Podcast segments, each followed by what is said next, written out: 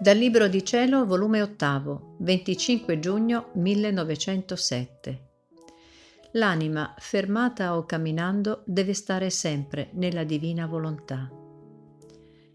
Questa mattina stavo pensando fra me stessa che mi sentivo come fermata, senza andare né avanti né indietro, e dicevo, Signore, io stessa non so dire quello che sento, ma del resto non mi affliggo, o sto indietro o sto ferma o innanzi, purché stia sempre nella tua volontà, sto sempre bene. In qualunque punto o in qualunque modo ci possa stare, la tua volontà è sempre santa ed io in qualunque modo ci starò, starò sempre bene.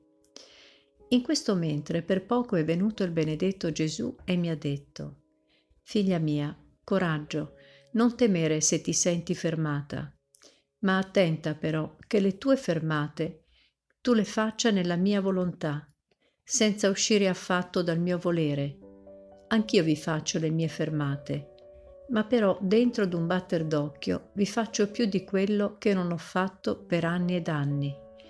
Vedi, per il mondo pare che io stia fermo, perché meritando esso d'essere severamente castigato, ed io non facendolo, pare che io non stia in atto ma se prendo la verga in mano vedrai come mi rifarò di tutte le fermate.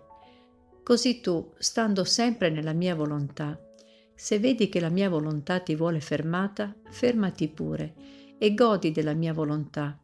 Se vedi che la mia volontà vuole che cammini, cammina pure, ma cammina sempre nel mio volere, perché camminando nella mia volontà, camminerai con me stesso e avrai la stessa volontà del mio cammino.